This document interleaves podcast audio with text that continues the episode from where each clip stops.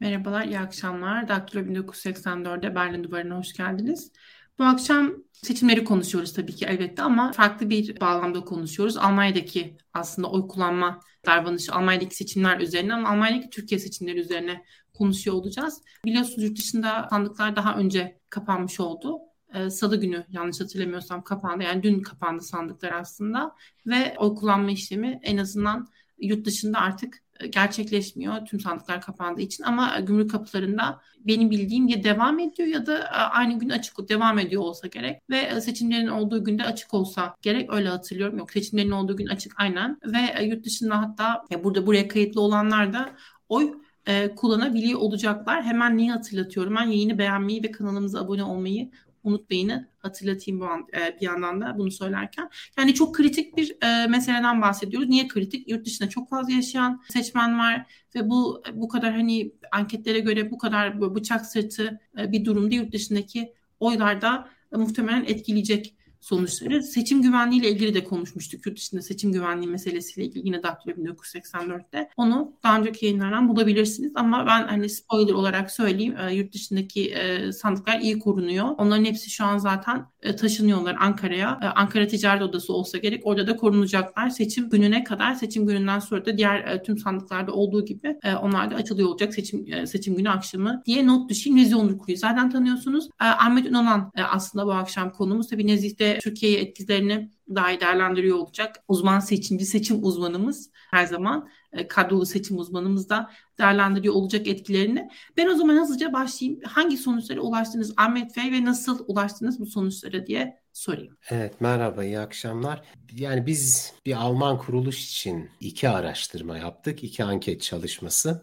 Bir sandıklar açılmadan önce bir de sandıklar açıldığı vakit veya e, seçim eylemi başladığı vakit. Sebebi birincisinde bir birinci ankette Türk seçmenlerin seçim motivasyonlarını, politik sosyalizasyonlarını, e, seçim yönelimlerini, tercih motivasyonlarını ölçmekti. Ve aynı zamanda tabii ki o gün için yani Nisan ayı ortasındaki tercihlerini ölçmekti. İkincisi de birebir yani sandıkta oy vermiş seçmenin nereye verdiğini beyan etmesine dönelikti. Her iki gruba da ilk anket online e, gerçekleşti. Bir de kontrol grubu vardı 60 kişilik. İkinci ankette de yüz yüze gerçekleşti yine bir küçük bir kontrol grubuyla. Yani ikisinde de yaklaşık 1130 ve 1024 görüştüğümüz kişi vardı. Potansiyel seçmen veya seçim tercihini yapmış kişi vardı. E, çıkan sonuçlar da işte hemen hemen birbirine yakın sonuçlardı. Biz daha evvel tabii bilgi bankamızı oluşturma noktasında Almanya seçmenin nezdinde Nezih Bey biraz sonra onun e, çok daha derin izahını yapacaktır. Almanya seçmenine ele almak tabii çok zor. Sebebi çeşitli. Şöyle ki vatandaşlık üyelik ilişkisi var. Yani kimisi sadece Alman vatandaşı ama pekala Türkiye ile ilgili ama oy hakkı yok. Kimileri Türkiye sadece Türkiye Cumhuriyeti Devleti vatandaşı. Kimileri çifte vatandaş. Onun haricinde sürekli bir sirkülasyon halindeyiz. Söz gelimi 2018 ile 2023 arasında bizim tespitlerimize göre yaklaşık 110 bin, 120 bin civarında insan Alman vatandaşlığına geçmiş durumda. Ama yenileri de geliyor. Yani son 10 yıl içinde özellikle son 5 yıl içinde Almanya geneline yaklaşık 100 bin yeni Türkiye'li geldiler. Bunların ekseriyeti büyük kentlerden eğitim durumu iyi olan muhtemelen de gelecek yıllarda veya şimdiden Alman orta sınıfına dahil olan insanlar. Dolayısıyla farklı bir seçmen grubu. Onun haricinde bir de Türkiye toplumu, e, Almanya'daki Türk toplumu hızla bir değişim süreci içinde. Yani toplumun merkezine doğru seyir halinde. Yani hem demografik bir değişim var hem de sosyolojik anlamda bir taban değişikliği. Dolayısıyla bunu sadece bir momentumu çekmekle e, bu izah edilemiyor. Siz e, nasıl, hangi vakitte, hangi aşamada neyi ele alırsanız, neyi çekerseniz ona göre bir sonuç oluşturmak durumundasınız ama zannediyorum hani nezih Fatih Bey'in belki profesyonel dilinden konuşmak gerekirse yani böyle çok Türkiye'de de durağan yerler var. Yani yıllar boyu tercihlerin çok değişmediği, e, sosyolojinin çok değişmediği yerler ama bir de klasik büyük kentlerde İstanbul'da, İzmir'de, Bursa'da, Adana'da, Ankara'da sürekli göç alan ve göç veren ilçeler ve semtler var. Almanya'da Almanya'da galiba ona e, benzer e, nitelikli. Yani seçmen yapısının değişimiyle, değişmesiyle alakalı. Kaldı ki Bir ikinci zorluk tabii Almanya'daki Türkiye'li seçmenler, Türk seçmenler uzun bir süre e, bu demokratik katılımın dışında kaldılar. Hem Alman vatandaşı, ekseriyeti Alman vatandaşı değildi. Uzun süre 2000'li yıllarda başladı bu serüven. Alman vatandaşı olma serüveni. O bakımdan Almanya'daki seçimlere, eyalet seçimleri veya federal seçimlerine, Avrupa seçimlerine katılamadılar. Dolayısıyla orada bir apolitizasyon söz konusu mu değil mi? Bunu bunu tartmak gerekiyordu. Bir ikincisi de e, tabii ki doğal olarak Türkiye'den kopuş da var. Yani 70'li 80'li yıllara kadar Türkiye seçimlerine katılan insanlar zamanla işte 40 yıl boyunca hiçbir seçime katılamadılar veya tesadüfen izin mevsimine geldiği vakit, denk geldiği vakit seçimler gümrük kapılarında oy kullanabildiler. Ama onun haricinde bir de biraz sonra slaytlarda izleyeceğiz. Yani yaklaşık seçmenin üçte biri de Almanya'da sosyalize olmuş, doğmuş, büyümüş, tamamen Almanya merkezli e, yaşayan bir seçmenimiz var. Dolayısıyla Türkiye'de de haklı bir tartışma var. Yani Almanyalı Türkler, Avrupalı Türkler, yurt dışındaki Türk seçmenler acaba Türkiye'yi ne kadar tanıyorlar? Bir. iki belki çok daha ivedi bir tartışma tanısalar bile buranın zorluklarını veya avantajlarını, dezavantajlarını çekmeden Türkiye'nin kaderine neden bu kadar fazla etki etme hakları var? Tartışma bu. Ama Nezih Bey biraz sonra çok daha net rakamları verebilir ama Türkiye ile kıyasladığımız vakit gerçekten Avrupa yurt dışı seçmeni büyük bir potansiyele hitap ediyor. Yani 3,5 milyon civarında bu Adana, Konya, Bursa büyüklükte, İHAT belki de İzmir büyüklüğünde İzmir yakın bir e, seçmen ama katılım oranları izlendiği vakitte yüzde ellilerde. Dolayısıyla bu e, bir Bursa'nın, Adana'nın, İzmir'in etkisini de aynı zamanda göstermemekte. Çok önemli bir nokta yani bu etkisinin ne olduğu meselesi ama bunu biraz daha detaylandıralım. Birazdan onu yapsak daha iyi olacak belki. Direkt sonuçları ben patlatalım istiyorum. Hani herkesin biraz da merak ettiği noktadan Hı. girersek daha iyi olacak. Belki rejiden de rica edeyim sonuçları ekrana getirmesini. Sanırım birinci slide grup, e, grubunda olsa gerek. Onlara bakalım. Önce katılım oranlarındaki artıştan başlayalım aslında. Geçen evet, yani, yani bunu tahlil etmek mümkün değil hani sandıklar açılmadığı için ama hani geçerli oylar bazından bakılırsa herhalde benim buradan anladığım o toplam e, kullanılan oy sayısında %21'lik bir artış var. Bu da seçmenin tabii artışıyla da şüphesiz alakalı. Hem doğumlar vesaire yeni göçler şüphesiz bunun içinde. oransal olarak artışında 3.54 olduğunu görüyoruz benim anladığım. Siz ne dersiniz bununla ilgili olarak Ahmet Bey çok kısaca. Evet yani toplamda %21'lik bir artış. Yani bir evvelki seçimde yurt dışında bir buçuk milyon 1 milyon 502 bin civarında oy kullanılmış. Şimdi kesin olarak 1 milyon 800 bini aşıyor. Bu bekleniyordu. Bir artış bekleniyordu. Günlerdir gazetelerde Nezik Bey'le de ara ara görüştük. Yani bir yurt dışında oy patlaması başlığıyla haberler verildi. Ben buna katılmadığımı söylemiştim. Nitekim öyle de oldu. Yani bir hafif bir artış var. Yani oransal olarak bakıldığında %3-4 gibi bir artış var. Ama bu hatırı sayılır bir artış. Yıllar içinde izlediğimiz vakitte %32'lerden bugün %53'lere gelmesi şunu gösteriyor bize. Yurt dışındaki seçim pratiği gitgide oturuyor. Yani işte sandıklar, sandıkların adedi çoğalıyor. Oradaki diplomatik temsilciliklerin deneyimleri fazlalaşıyor. Dolayısıyla süreye ayarlama, işte yerleri hangi yerlerde yani bazen konsolosluklar içinde olabiliyor bu seçim verme işlemi. Bazen fuar alanlarında, bazen özel tutulmuş yerlerde olabiliyor. Dolayısıyla bu bunu gösteriyor. Oturuyor artık demek ki seçim pratiği. Tabii ki sağdaki kulvara baktığımız vakit Türkiye'deki katılım oranlarıyla hayli hayli uzakta. Yani %86'ları vesaire bulması zor. Ama bunun maddi zorlukları var. Yani çok basit izah edilebilecek zorluklar var. Bu depolitizasyonla, apolitik olmasıyla yurt dışındaki seçmenlerin alakası yok. Tamamen mekansal imkanlarla. Yani Almanya nispeten şanslı. İpek Hanım siz de teyit edeceksiniz. Yani ya, birbirine yakın konsolosluk bölgeleri var. Köln, Düsseldorf, Münster, Essen, Frankfurt, Mainz gibi.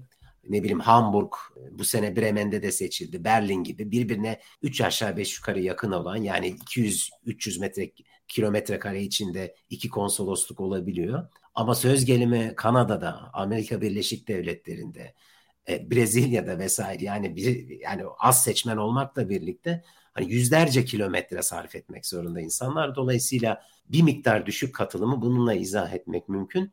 Ben açıkçası yurt dışındaki e, bu gelişimi %32'lerden bir gün %33 53'e e, yükselmesini olumlu karşılarım. Bu demokratik sürece katılımın her türlüsü iyidir diye düşünüyorum. Elbette öyle ama burada şunu da eklemek gerekir. Tabii ki seçmenlerin iradesine saygımız var ama Erdoğan'ın hem dış politikada hem de iç politikada otoriter milliyetçi söylemlerinin bir araçsal olarak kullanımı var ve yurt dışı seçmen de bunun bir parçası gibi görünüyor. Yani örneğin 2017 referandumundan önce Hollanda ile yaşanan tartışmayı hatırlayalım. Orada bakan mesela Hollandalı güvenlik güçleriyle polemiğe girmişti. Sonrasında Erdoğan'ın Berlin'de 2018 seçimleri öncesinde diye hatırlıyorum. Berlin'de e, miting yapmak isteği gibi yani bir toplantı yaptı ama sanki miting gibiydi. E, tabii bu yani siz de belirtiyorsunuz aralarda konuştuğumuzda. E, yurt dışı seçmenin gururunu okşuyor yani Erdoğan'ın bu stratejisi. Çünkü ya onları önemseyen daha önce böyle büyük bir lider olmadı muhtemelen. Evet. Ama e, burada tabii bir Erdoğan'ın da dış politikada o milliyetçi dönüşünün 2010'lar sonrasında somut olarak yansıdığı bir alan burası somut olarak pratik edildiği bir alan. Buradaki seçmen yurt dışı katılımının e, yükselişini çok aslında çok ilginç bir yükseliş. Yani %30'lardan %53'e sadece 8 yıl içinde gelmesi iktidarın bu konuda çok büyük yatırım yaptığını ve konunun öneminin farkına vardığını gösteriyor. Zaten Türkiye'nin de 2015'ten beri sürekli böyle bıçak sırtı seçimler yaşamasıyla beraber buraya verilen önem de artıyor. En sonunda galiba bu kez muhalefet de önem vermeye başladı. Yani CHP'nin Avrupa hesaplarından gördüğüm kadarıyla orada da bir organizasyon çabası var. Siz de muhtemelen belirteceksiniz birazdan. Beyin göçüyle göçen yani e, beyaz yaka göçünün de e, önemli bir etkisi var. ABD'de, İngiltere'de buradaki katılımında yükselişinde. Ama neticede Almanya çok önemli. Çünkü Almanya'da bahsettiğiniz gibi İzmir'deki e, İzmir nüfusu kadar, İzmir seçmen nüfusu kadar seçmen yaşıyor ve onların tercihleri belirleyici oluyor ve az çok da Avrupa'daki diğer ülkelerde yaşayan büyük işçi nüfusunun da tercihine benzer bir görüntü ortaya koyuyor. Evet. Ufak bir şey daha bu yurt dışı katılımla ilgili biz şu an hani şehir bazında görmüyoruz bunu ama Berlin'deki artış Almanya'nın gelirindeki artıştan daha fazla. Ben doğru görüyorsam. Hatta ben şu an rakamı söyleyeyim. Ahmet bilmiyorum getirebilir mi beni? Berlin'de %15 oranında bir artış görürken Almanya genelinde zaten önümüzde açık 3.54'lük bir artış görüyoruz eğer doğru anladım. Bir sonraki slaytta Almanya'daki artış Aynen. ama Almanya'daki artış da 3.7 civarında olacak. O 3.3 diye yazılmış. 3.7 civarında olacak. Yani Berlin'deki artış fazla olabilir. Doğrudur. Yani fa- fazla. Bu çok Sebebi, önemli. Berlin'de muhalif seçmen daha fazla aslında. Evet ve Türkiye'den göç Berlin'e yani Türkiye'den Almanya'ya göç genelde büyük kentlere ağırlıklı. Özellikle Berlin bu noktada bir, ayrı bir özelliği var. Yani şu anda Berlin'de e, ciddi anlamda bir Türkiye'li kentli, iyi eğitimli son 5 yılda e, göç etmiş bir muhalif Türkiye e, seçmeni profili var. Dolayısıyla bu hem katılımdaki artışı izah edebilir hem de olası sonuçlarda Berlin'in diğer eyaletlere göre veya diğer başkonsolosluk bölgelerine veya seçim bölgelerine göre biraz daha farklı sonuç vermesine yani somut olarak Cumhur İttifakı'nın daha önde oluşu veya muhalefetin daha önde oluşu Erdoğan Kılıçdaroğlu kıyaslamasında Kılıçdaroğlu'nun belki de daha fazla oy alacağı anlamına gelebilir. Sonuçlara geçebiliriz sanırım bir sonraki evet, slide. Bunlar yaş grupları, hı hı. işte ekonomik evet. denge vesaire ama oraları geçtiğimizde yani parti tercihlerinde tabii başlayalım. Ya da yok Cumhurbaşkanı tercihiyle bak başlayalım istersen. Hı. Bir önceki slide evet. Erdoğan %60.2. evet ilk ilk kez bu paylaşıldığında Nezih Bey'le de orada irtibatta olduk. İlk seçim sonuçlarını paylaştığında Nevşin Mengü paylaşmış Twitter'dan. Tabii insanlar Almanya başlığını okumadan ya böyle bir anket mi olur? Yani bu ne demek? Bu nasıl bir yönlendirme? Yani %60 şimdiden. Tabii Türkiye'yi yansıtmıyor bu. İki, yurt dışındaki e, seçmen tercihlerini yansıtmıyor. Yurt dışı genelinde Erdoğan'ın oyu, AK Parti'nin oyu biraz daha düşük. Yani biraz daha Türkiye seçimlerine yaklaşık bir oy oranını görebiliyoruz. Sebebi biraz evvel izah edildi. Yani ABD'de farklı bir sosyoloji var. Farklı bir kitle temsil ediyor bizi orada. Türkleri, Kanada'da öyle. Diğer Türklerin beyin göçü vesilesiyle gittiği ülkeler var. Ne bileyim Arap Körfez ülkelerinde olduğu gibi. Yani yüksek gelirli insanların gittiği. Onların seç, seçim tercihleri, sosyolojileri vesaire farklı. Ama Almanya daha çok işte Hollanda seçmenine, Fransa seçmenine, Danimarka, Avusturya seçmenine, Belçika seçmenine benziyor. Bu anlamda da yani bu çok şaşırtıcı değil. Erdoğan %60 civarında, %60 artı işte küsuratı var. Kılıçdaroğlu %35 civarında. O an %3.2, e, İnce de 1.9 civarında. Yani bu Türkiye'de son anketleri izlediğinde de bir tandanstı. Yani İnce'nin o başlangıçtaki iki ay evvel depremden hemen sonra ve seçim kampanyasının başladığında ince yüksek görünüyordu. Bu Almanya'da hiç böyle olmadı. Ama Türkiye'de denk bir şekilde şu anda düşük bir vaziyette. O anın üstelik İnce'nin önünde olması sürpriz olmaması lazım. Burada ciddi bir diyelim milliyetçi, ülkücü yapılanma var. Bunlar Cumhur İttifakı'nda olup MHP'ye oy verip ona rağmen Erdoğan'ı seçmeyen, o anı seçen insanlardan oluşmakta veya Millet İttifakı içinde yer alıp İyi Parti'ye bir e, parti tercihini verip ama işte Kılıçdaroğlu'ndan ziyade o ana veren insanlar ama bunun oranı çok fazla değil. Bu Türkiye'deki e, izleyicileri de çok rahatsız etmemesi gereken bir bir, bir tablo diğer e, seçimle 2018'de de kıyaslandığı vakit şunu söylemek mümkün. Erdoğan bütün o söyleme rağmen işte Almanya Erdoğan'ın kalesi, yurt dışı Avrupa seçmenleri Erdoğan'ın ve AK Parti'nin kalesi denmesine rağmen yaklaşık %5'in üzerinde bir oy kaybı söz konusu. İttifakın genelinde %6'ya tekabül eden bir oy kaybı var. Aksine Kılıçdaroğlu İnce ile kıyaslandığı vakit oy oranını toplamda ve oransal olarak oldukça artırmış vaziyette. Yani yüzde yirmiler civarındaydı ince Almanya'da. Şu anda yüzde otuz beş civarında, yüzde otuz beşe yakın bir oyla Kılıçdaroğlu seçmenin tercihini konsolide ediyor. Yani bu kendisiyle tabii popülaritesiyle alakalı mutlaka ama onun haricinde ilk kez bir birleşik bir kitle var. Yani büyük ölçüde İyi Parti seçmeni de motive olmuş durumda. Almanya'da her ne kadar bu seçmen kitlesi küçük de olsa işte büyük ölçüde çeşitli Kürt yapılanmalar, dernekleri, işte klasik olarak HDP seçmeni. Onun dışında işte klasik CHP seçmeni ama bunların kitlesi Almanya'da biraz daha küçük. Yani Türkiye oranla biraz daha küçük. Ama bunu öyle anlaşılıyor ki çok büyük bir oranda Kılıçdaroğlu bünyesinde konsolide edilmiş bu. Yani oy artıran Almanya'da kısaca onu söyleyeyim. Oy artıran burada %4,5-5'te Kılıçdaroğlu. O nispeten az da olsa oy oy kaybetmiş olan Erdoğan. Dolayısıyla bir ön alalım yani bir eleştiri işte Almanya dünya değişse bile Türkiye'de ne olursa olsun Almanya'daki seçmen tercihini değiştirmez tespitine ben benim katılmam mümkün değil. Yani ihtiyatlı da olsa az da olsa bir değişim söz konusu. Bunu da bu tablodan bence izlemek mümkün ama uzman gözüyle belki Nezih Bey bunu çok daha farklı izah edecek. Teşekkür ederim yorumlarınız için. Yani benim aslında size bir sorum olacak burada. Tayyip Erdoğan'ın bir önceki seçimde %64-65 civarında oy aldığını ifade ettiniz. Buradaki düşüşü nasıl açıklarsınız? Yani sadece beyin göçüyle açıklanamayacak kadar aslında büyük bir düşüş. 5 puanlık bir düşüş. Yani istatistikçiler ya da araştırma sektörü önünde olanlar 5 puanlık düşüşün aslında hiç de az olmadığını bilirler. Hani dışarıdan ilk bakışta sanki 65'ten 60'a düşüş dene ki yani hiçbir şey değil gibi gözükse de evet. çok büyük kırılmaları işaret edebilir. Yani şu an mesela şunu düşünelim. Türkiye'de Recep Tayyip Erdoğan 52.6 idi. Şu an 47.6'ya düşmüş olsa e, seçimi ilk turda kazanamıyor mesela. Yani bu kadar kritik ve önemli. Almanya'da büyük nüfuslu bir yer olduğu için aslında Az önce de belirttik yani toplam seçmende İzmir geçerli oylarda Bursa kadar oy var burada. Erdoğan 60.2 düşüşünde beyin göçünden aslında bahsettik bugün şu ana kadarki konuşmamızda. Bu beyin göçünün haricinde Erdoğan düşüşünü açıklayabilecek diğer faktörler neler olabilir? Yeni seçmenlerde yani 2018 bizim sorularımız arasında o da vardı. 2018'de henüz oy kullanmamış bir seçmen kitlesi var.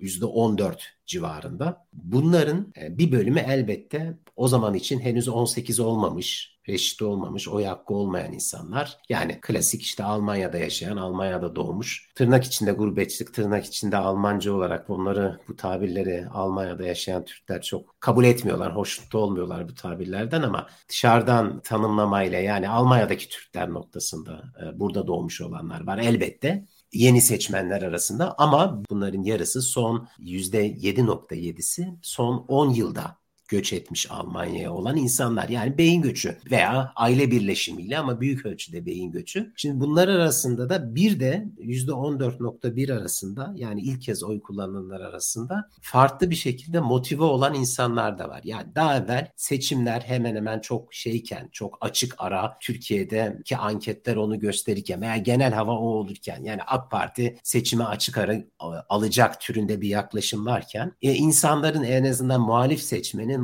artı bir motivasyonla seçimlere gitmesi, yüzlerce kilometre yol yapıp konsolosluklarda oy kullanması çok olağan değildi ama bu sene o anlaşılıyor ki klasik CHP seçmeninde işte e, Yeşil Sol, HDP seçmeninde çeşitli gruplarda bunların içinde Kürtler var, bunların içinde Aleviler yani Kürt Aleviler ve Türk Aleviler var. Farklı bu zamana kadar çok fazla seçim süreçlerine katılmamış olan kitleler bu sefer öyle anlaşılıyor ki daha motive bir şekilde sandıklara e, koştular. Bu da rakamlarda aslında belli oluyor. Onu da sorduk. Yani yeni seçmenlerdeki oy tercihleri nasıl? Burada da ilginç olan Kılıçdaroğlu'nun Erdoğan'a göre ufak bir farkla da olsa önde oluşu. Bunu Nezih Bey daha farklı izah edecektir. Yani biz bunu 14'ün bölümünü yaptık. Büyük bir miktarı Kılıçdaroğlu ve Erdoğan'da çok küçük bir miktarı onu o yüzden ifade etme zorunluluğumuz olmadı. O an ve inceye gitti. Ama totalde buna nasıl bakmak lazım? Bunu Nezih Bey izah edecektir. Yani burada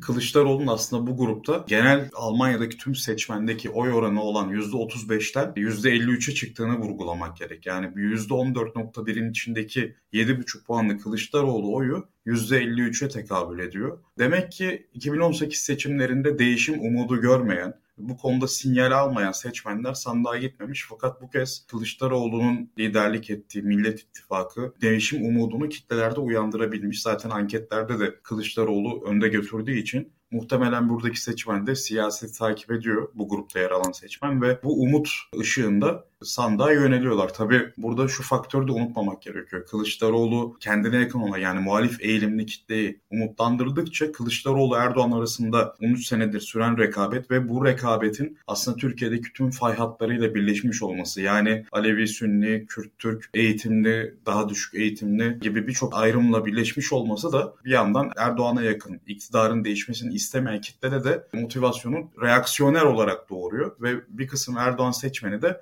sandığa gidebiliyor. Ama neticede değişim umudu daha yüksekmiş bu, bu kitlede ve Kılıçdaroğlu'nun desteği %53'lere ulaşmış burada. Hatta bu oran e, şu anki mevcut Türkiye anketlerinden bile yüksek aslında. Çünkü biliyoruz ki Türkiye anketlerinde şu an Kılıçdaroğlu ve Erdoğan, Erdoğan 45'lerde gibi Kılıçdaroğlu 50'ye yaklaşıyor gibi ama henüz 53 olamamış gibi görünüyor. Ama Almanya'daki 2018 seçimlerinde oy kullanmayan seçmen de Kılıçdaroğlu desteği Türkiye'deki seçmenlerin Kılıçdaroğlu desteğinde üzerine çıkmış. Yani bence e, bu çok farklı bir değişim. Burada da belki hani yeni nesil Almanya doğumlu Türk vatandaşlarının kültürel farklılaşması rol oynayabilir. Orada hem siz hem de Maya Almanya kontekstini daha iyi bildiğiniz için daha detaylı yorumlarda bulunabilirsiniz. Benim ilk yani tespit olarak bunu söyleyebilirim. Hani burada sadece beyin göçünü konuşmayalım. Oradaki evet. nesilsel değişim de önemli gibi görünüyor.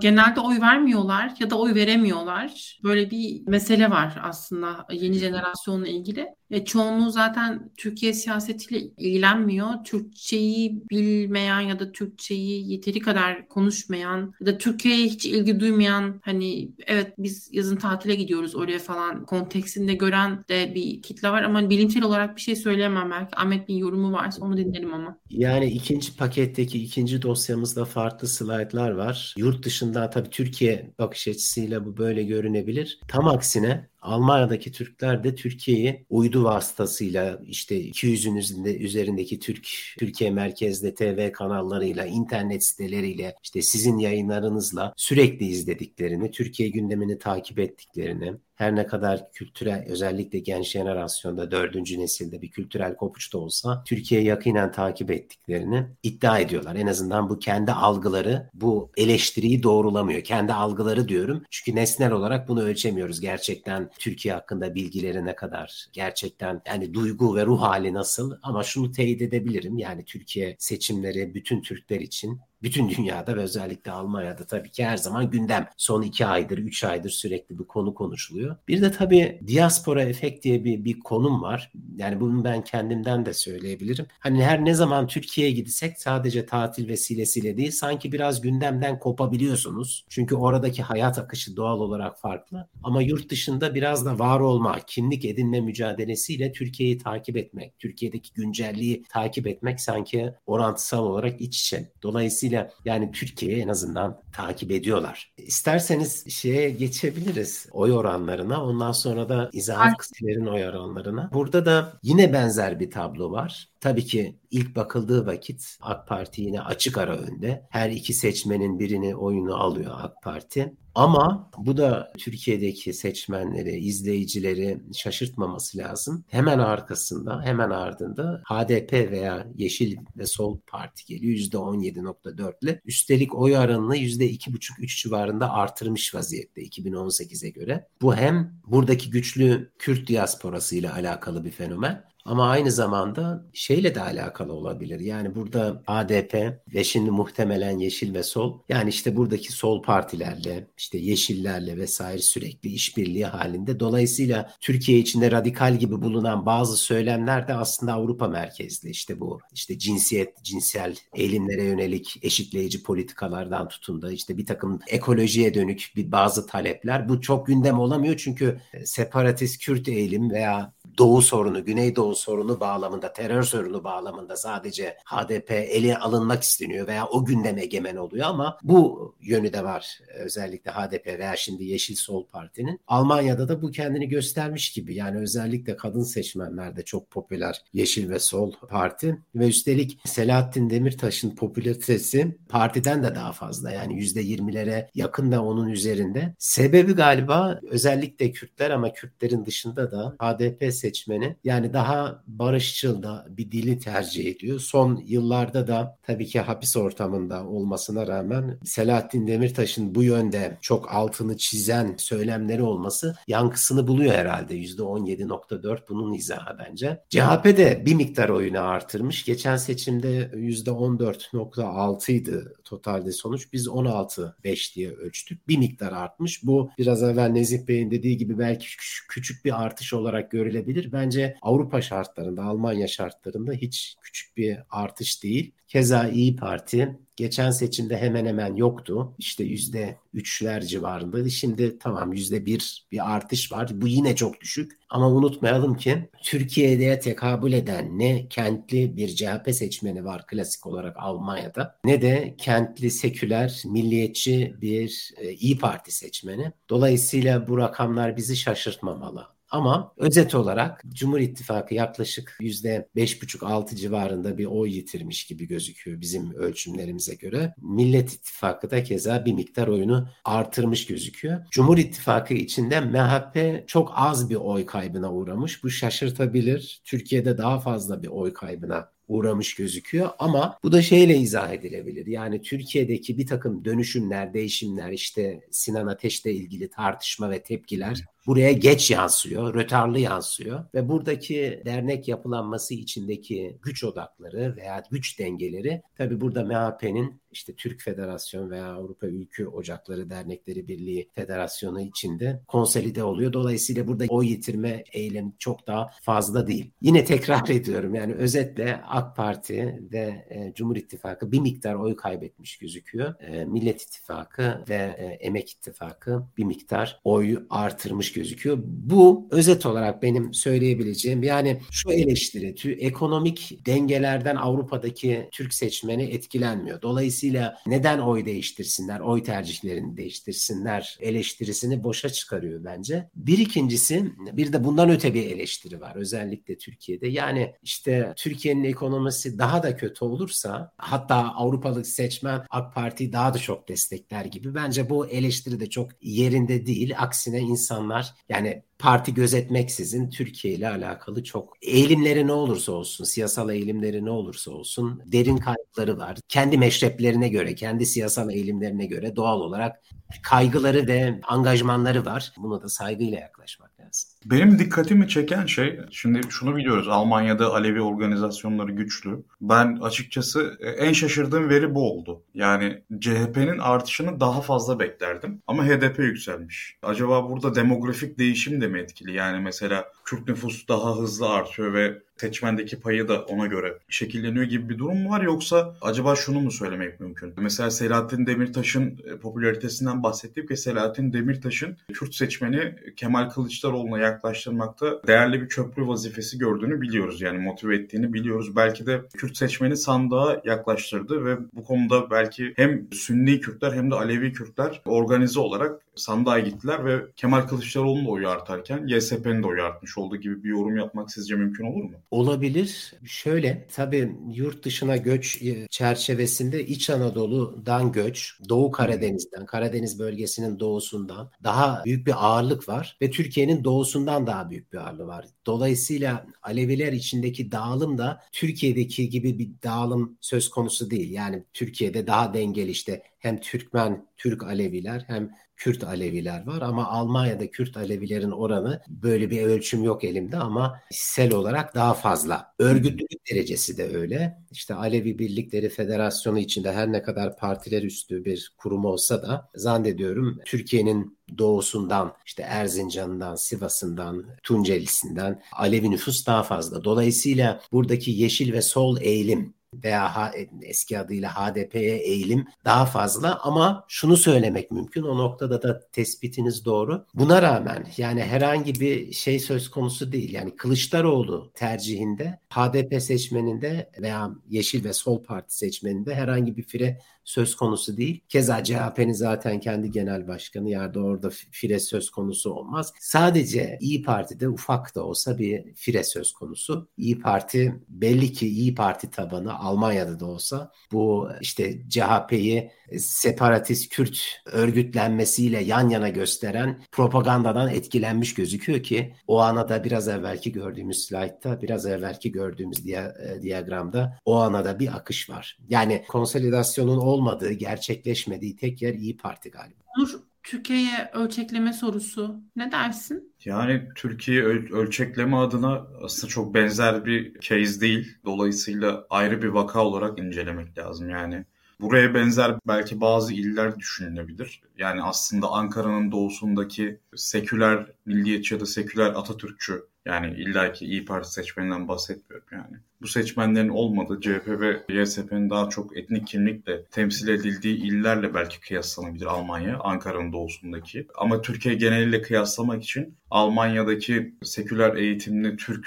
Sünni ya da Türk Alevi nüfusun yetersiz olduğunu belirtmek lazım örneklemde ve yani Almanya nüfusunda. Türkiye'nin tamamını örneklendirmek mümkün olmasa da belki bahsettiğim gibi e, Ankara doğusundaki il ve ilçelerle kıyaslanabilir Almanya'nın yapısı. Ama Bilenemez yani değil mi? Ne bileyim bu oy oranlarındaki düşüş işte AK Parti Erdoğan oyundaki düşüş hani Türkiye'de de bu oranda bir düşmeyi belki hatta belki daha fazlasını acaba getirir mi? Ya metodolojik olarak dediğim gibi yani Türkiye ile tam benzer değil Almanya. Yani az önce Ahmet Bey de ifade etti. Burada ya klasik CHP stereotip seçmeni vardır ya işte Kadıköylü ya da Kadıköylü olmasa da işte sahillerde yaşayan. Yani burada sahil CHP seçmeni yok. İç Ege İyi Parti seçmeni yok. Yani Batı Anadolu seçmeni yok Almanya kabaca. Evet. Batı Anadolu değil de daha çok yani Ankara'nın doğusundaki bölge ya da ilçelerle kıyaslanabilecek bir yapısı var. Yani belki mesela Gaziantep, gerçi Onlar... Gaziantep'in merkezinde de şey var. Yani o bahsettiğimiz hani stereotip CHP seçmenine, İyi Parti seçmenine uygun kitle var. Yani ya,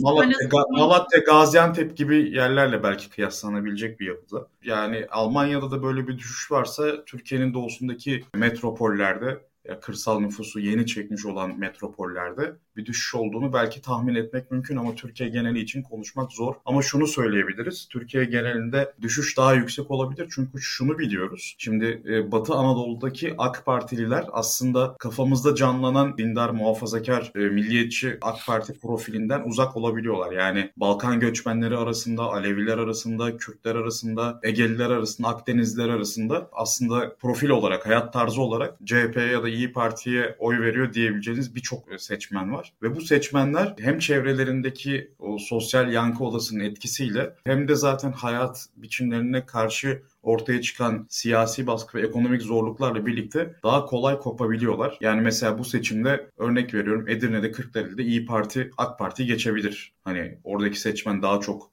AK Parti'den uzaklaşabileceği için veya İzmir'de CHP AK Parti'den çok daha fazla oy alabilir. Yani belki ikiye katlamanın da ötesine geçebilir İzmir 1'de mesela. Dolayısıyla Almanya'daki düşüşten fazlası Türkiye'de de yaşanabilir. Ama dediğim gibi bu bu çıkarım yani bu doğrudan bir tespit değil. Yani Türkiye'de AK Parti oyu düş yani Almanya'da düşüyorsa Türkiye'de de otomatik olarak düşüyor diye bir şey yok böyle. Fizik kanunları gibi işte. Yer çekimi kanunları gibi. Kanunu yok inanmak istiyoruz yani o hani Yok, ma- mantıklı mantıklı dediğim gibi yani zaten Almanya Ahmet Bey çok ifade etti.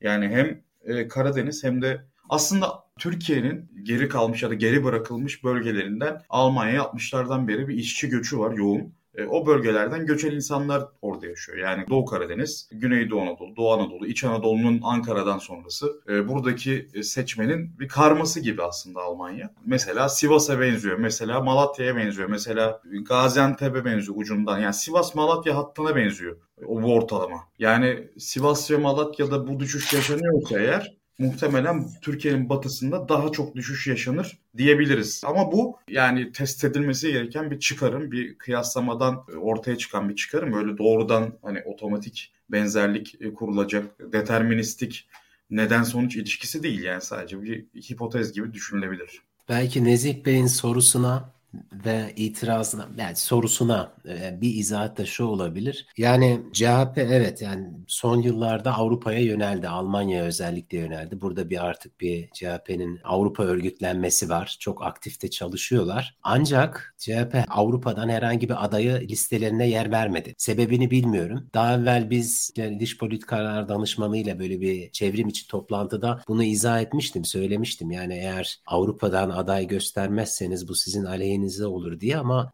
oradaki tercih sebebini de bilmiyorum açıkçası. Kenan Kolat bu noktada adaydı İstanbul'dan. Neden aday yapmadılar CHP? Bunu bilmiyorum. Aksine AK Parti'nin 3 tane 3 kişisi var. Yani çok garanti yerlerden seçilebilecek. İşte Oğuz 3.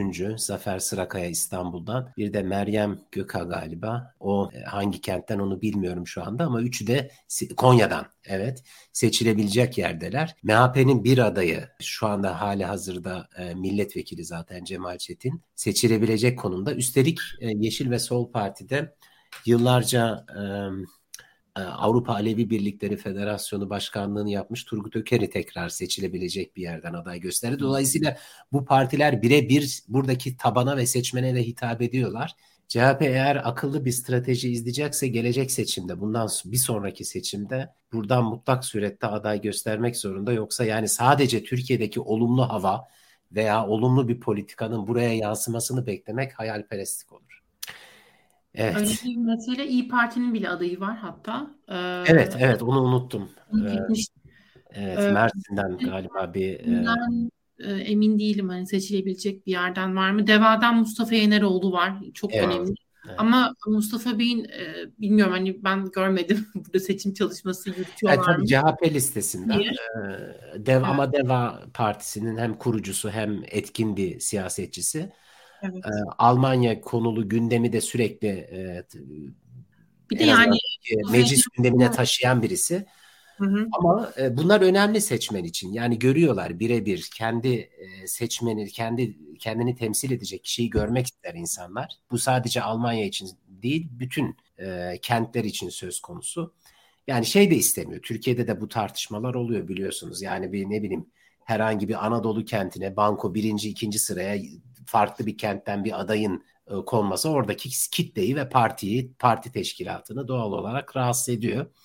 E, yani Almanya'yı böyle değerlendirmek lazım ve yurt dışı seçmenlerin de böyle değerlendirmek lazım. Belki biraz sonra bunu da e, dillendirebiliriz. E, partiler üstü bir konumda yani Yeşil ve Sol'da, CHP'de, e, MHP'de, e, DEVA'da, İyi Parti'de hepsi gelecek seçimlerde e, yurt dışının bir ayrı seçim bölgesi olması noktasında hem fikirler galiba henüz rakamlar noktasında işte sembolik olarak 10-15 milletvekili mi olur? yoksa oransal olarak mı dağılır? O noktada bir e, tartışma var ama bence de bu mantıklı olur. E, sembolik işte 15 milletvekilleriyle yurt dışındaki Türklerin temsili hem yurt dışındaki insanların e, demokratik sürece bağlanması hem de sorunlarının meclis gündeminde tartışılmasına vesile olur. Şu şey tartışmasını da belki de geride bırakmamıza vesile olur. Yani yurt dışında Türkiye'yi tanımayan insanlar Türkiye'nin kaderini mi etkiliyor gibi bir bence e, çok yerinde olmayan, şık da olmayan, demokratik eti, etik açısından şık da olmayan bir tartışmayı tartışmanın sonlanmasına vesile olabilir belki. İtalya'da benim e, hatırladığım kadarıyla böyle bir uygulama var. Yurt dışı seçmenler için evet. ayrı vekillik uygulaması. Türkiye için de bu yapılabilir. Çünkü Türkiye'de benim hatırladığım kadarıyla Kocaeli'de mesela e, HDP e, yurt dışındaki gücüyle birlikte İyi Parti'nin kazandığı sandalyeyi HDP aldı oylar da dağıtıldığı için. Çanakkale'de de e, CHP İyi Parti'nin sandalyesini almıştı mesela. Hı hı. E, yani bu tip durumlar e, aslında ülke yönetiminde de e, sonuçta bu kurumsal e, altyapı, kurum, yani kanunlar, bu prensipler mesela bu seçimde Cumhur İttifakı'nın 299 ya da 301'de e, kalmasını ya da 301'e çıkmasını beraberini beraberinde getirebilir. Bunu ortadan kaldırmak için bu adalet duygusunu zedeleyen prensipleri düzenlemek için yurt dışı e, vekilliği e, bence makul bir öneri. Yani zaten örnekleri de var. Ben rejiden ikinci slide grubuna e, geçmemizi rica edeyim. Hatta evet tamam harika. O esnada da Ahmet Bey'e katılmadığımı söyleyeyim hemen. E, hatta Nezihe de katılmıyorum. Yurt dışı seçmenin e, Türkiye'deki e, oy vermesi noktasında bunun bu şekilde ilerlemesi noktasında orada çok organik olmayan bir süreç var. Özellikle bu e, işte Diyanet'e bağlı DİTİB dediğimiz e, tabii Türkiye'deki insanların çok bilmediği bir kurum. E, burada Diyanet'in Almanya şubesi olarak nitelendirebileceğimiz ve e, hem eyalet hükümetleri olsun hem federal hükümetin olsun e, işbirliği yaptığı bir e, kurum ama ne yazık ki ne yazık ki yani Türkiye'deki hem Dışişleri Bakanlığı'na bağlı tüm birimler e, tüm birimler demeyeyim ama bazı birimler diyeyim e, bazı birimler gibi e, bu DİTİB dediğimiz kurumda e, yine ne yazık ki AK Parti ile e, farklı işbirliği modelleri geliştiriyor olabiliyor e, gayri resmi resmi yollarla. E, bunları da tartıştık aslında bu dönemde. Hani yine Türkiye'de çok gündem olmadı ama bu da çok problemli bir şey. Hani diasporadaki insanların, yurt dışındaki insanların Türkiye'ye etkisini nasıl konuşabileceğimiz, onların hakları nasıl korunacağı sorusu tabii ki bir önemli mesele. Türkiye Cumhuriyeti vatandaşı olan herkes herkese herkesin e, kendini Türkiye Cumhuriyeti tarafından e, koruma altında hissetmesi çok önemli. Desteklenmesi çok önemli. Her türlü hizmetin ve yardımın sağlanması çok önemli. Ama burada e, bu oy verme süreçlerinin özellikle yani öyle bir noktaya geldik ki işte bu seçim döneminde artık e, yasak yasaklıydı yani bu propaganda süreçlerinin işletilmesi meselesi. Ufacık böyle küçük e, posterlerin yapıştırılması bile e, bu Nürnberg'de işte Bavyera'da e, ciddi problem haline geldi ve bu hem Almanya'daki insanların yani Alman vatandaşlarının Türkiye'ye olan tavrını etkiliyor. Hem işte bu Amsterdam'da gördüğümüz o kavga görüntüleri çok korkunç. E, bütün bu oy verme süreçleri de ne yazık ki organik ilerlemiyor. Yani evet tamam işte CHP'nin burada iyi örgütlendiğini bu seçimlerde işte özellikle Berlin'de e, işte otobüste falan taşıdığını gördük ama bunların artık olmaması lazım diye düşünüyorum ben. E, herkes e, oy vermek istiyorsa versin, Türkiye'ye gelsin, mümkünse oyunu kullansın. Ya bu zaten ortadan kaldırılamaz hiçbir vatandaş için. Ama onun haricinde böyle her elçiliğe yani işte Ahmet Bey bahsetti az önce Almanya'da seç, e, şehirlerin ne kadar yakın olabileceğinden. İşte benim yaşadığım bölge, Ahmet Bey'in de bulunduğu bölge, NRV, NRV eyaleti, Kuzey Ren-Vesfalya eyaleti. Burada bilmem kaç tane şehir var, kaç tane elçilik var. E, hepsinde şey oy kullanılıyor falan. E, yani teoride güzel, e, demokratik bir hakkın kullanılması teşvik edilmiş oluyor. Ama e, yani oy yani hangi partiye oy çıktığından da bağımsız ciddi bir sorun olarak görüyorum. Entegrasyonu da zayıflattığını aslında düşünmüyor değilim. Bu, bu yöndeki çalışmalara ben biraz daha ılımlı bakıyorum. O yüzden e, oy kullanma hakkı kimsenin e, ortadan kaldırılamaz ama yani burada sene sınırlaması mı olur hani bir, bir süreyi yaşadıktan sonra başka ülkede Türkiye'de yaşamamışsa o süre içinde e, oy kullanamaması mı olur e, burada sandıkların kurulmasının artık e, mümkün olmaması mı olur? Çünkü hani güvenlik açısından da biz e, yani ciddi bir maliyeti var. Uçakla falan sürekli bu sandıklar taşınıyor falan. Bu kadar e, kabusu hak etmiyoruz diye düşünüyorum.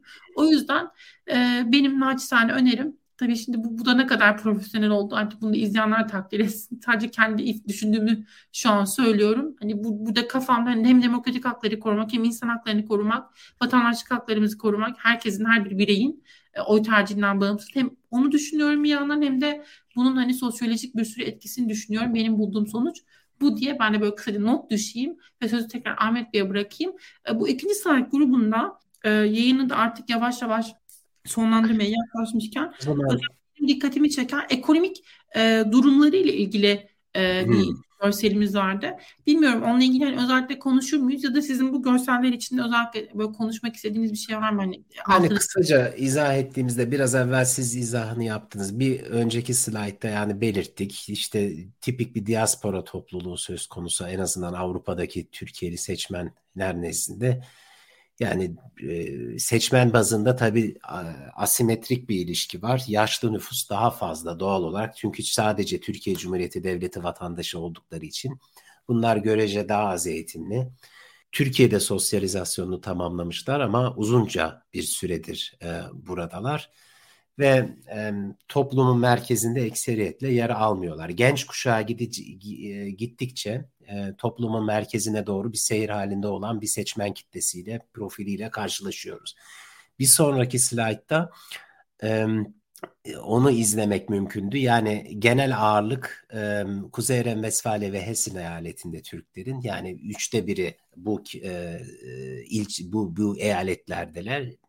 Kuzey Renvesfale'de en büyük eyalet yani 18 milyon nüfusla adeta Belçika'dan vesaire büyük veya Belçika'ya denk yani bir ayrı bir devlet gibi. Bir sonraki slaytta ekonomik durumu sizin sorunuzla ilgili. Canım canım eyaletimiz değil mi? Ee, orada ne güzel cennet vatanımız, cennet vatanımızın batı e, kısmı Enerji eyaletimiz kocaman.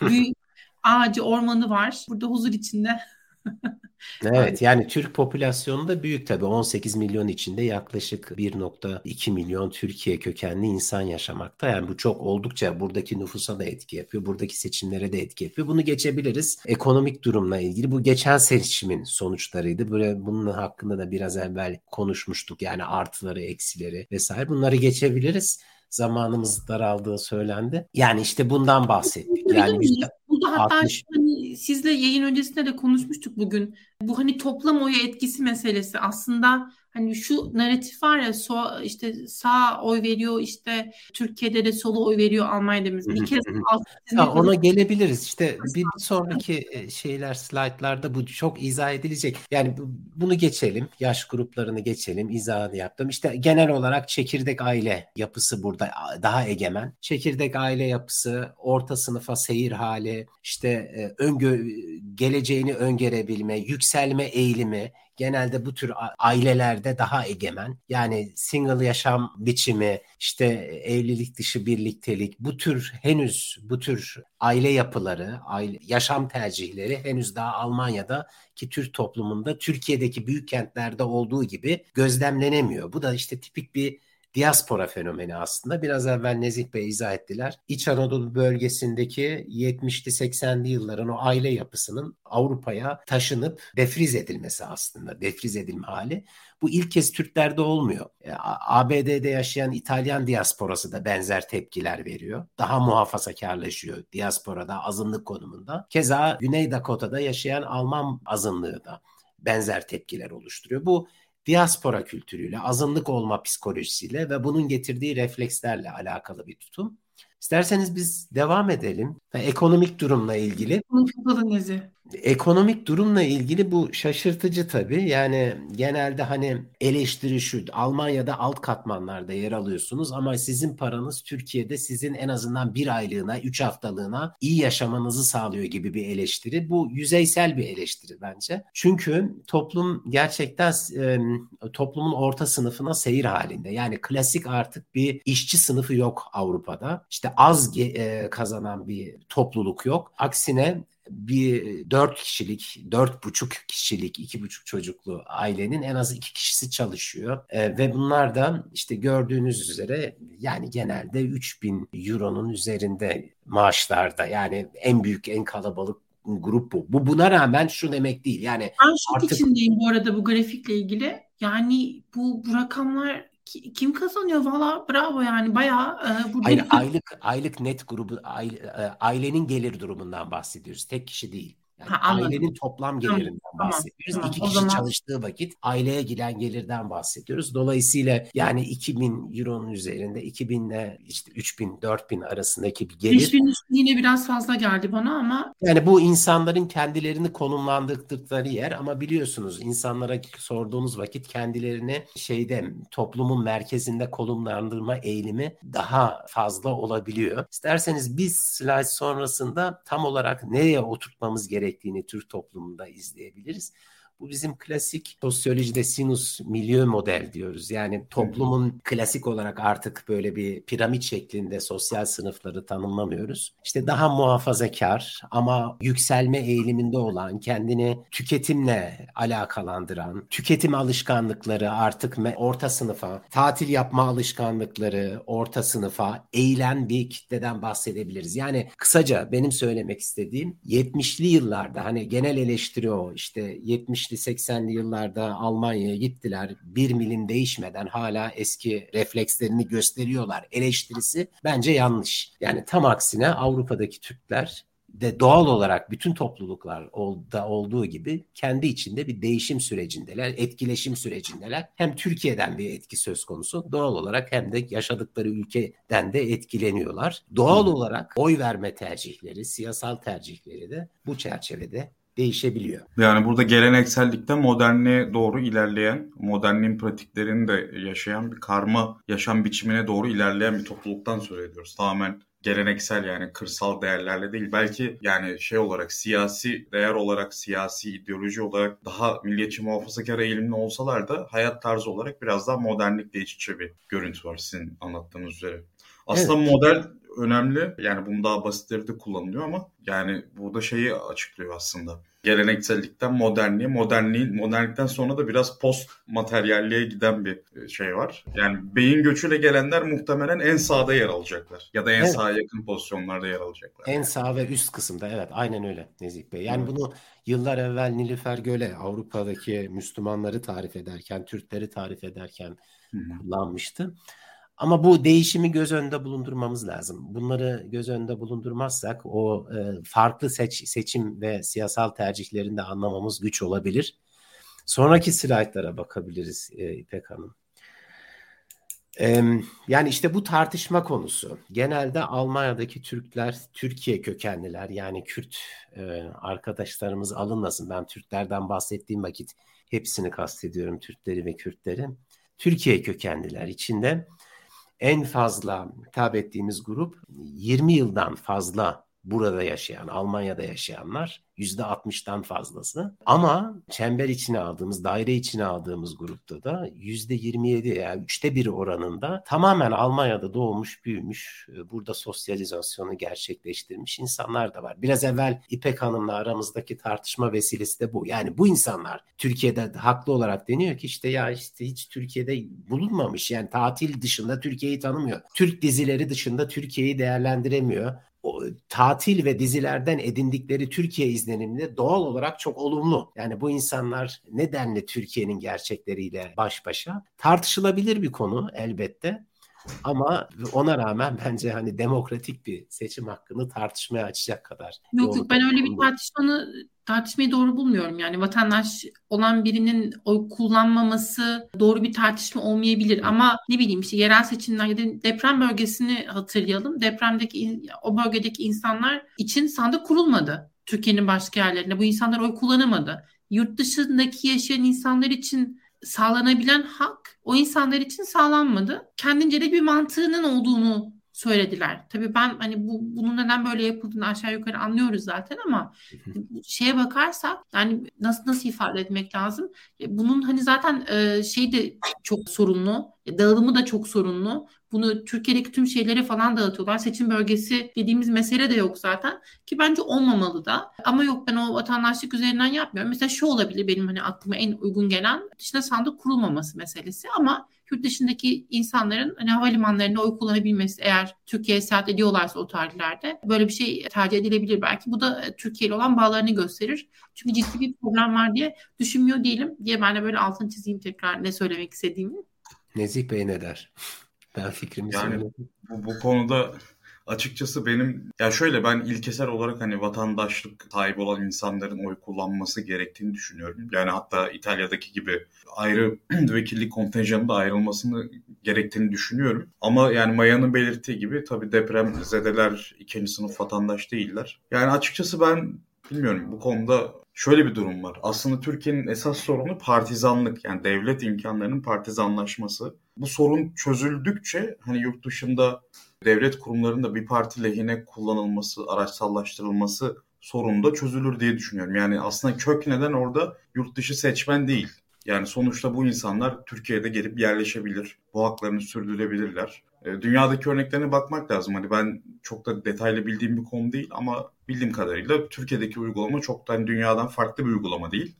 Bu demokratik haklar ekseninde tartışabileceğimiz bir diğer mesele de seçim kampanyasının gerçekleştirilemiyor olması Almanya'da. Bu da mesela önemli. Yani Hollanda'da falan da gerçekleştirilemiyor artık. Bu daha önceki olaylardan dolayı ve burası yani burada oy kullanma işlemleri esnasında yaşanan olaylarla ilgili de burası Türkiye toprağı değil ve Türkiye'nin Türkiye Cumhuriyeti Devleti'nin güvenlik güçlerinin olmadığı bir şekilde müdahale edemediği sandıkların olması da aslında orada da başka bir retorik kullanabiliyor oluruz. Hem orada seçim kampanyası yapılamaması Hı. E, hem işte bu güvenlik meselesi bunların aslında taşınarak ve dediğim gibi yani otobüste falan oy kullanın, kullandırılması falan bunlar hani benim daha böyle ekleyebileceğim şeyler olurdu yine kendi teorim üzerinden gidersek. Hı. E bunu zaten yapıyordu Avrupa'daki Türkler yani kısmen daha motive olanlar Türkiye tatilini seçime denk getirip oyunu kullanıyordu gümrüklerde ama bu katılımın da çok düşük olmasını oradaki yönelimin de çok yanlış olmasını beraberine getiriyordu.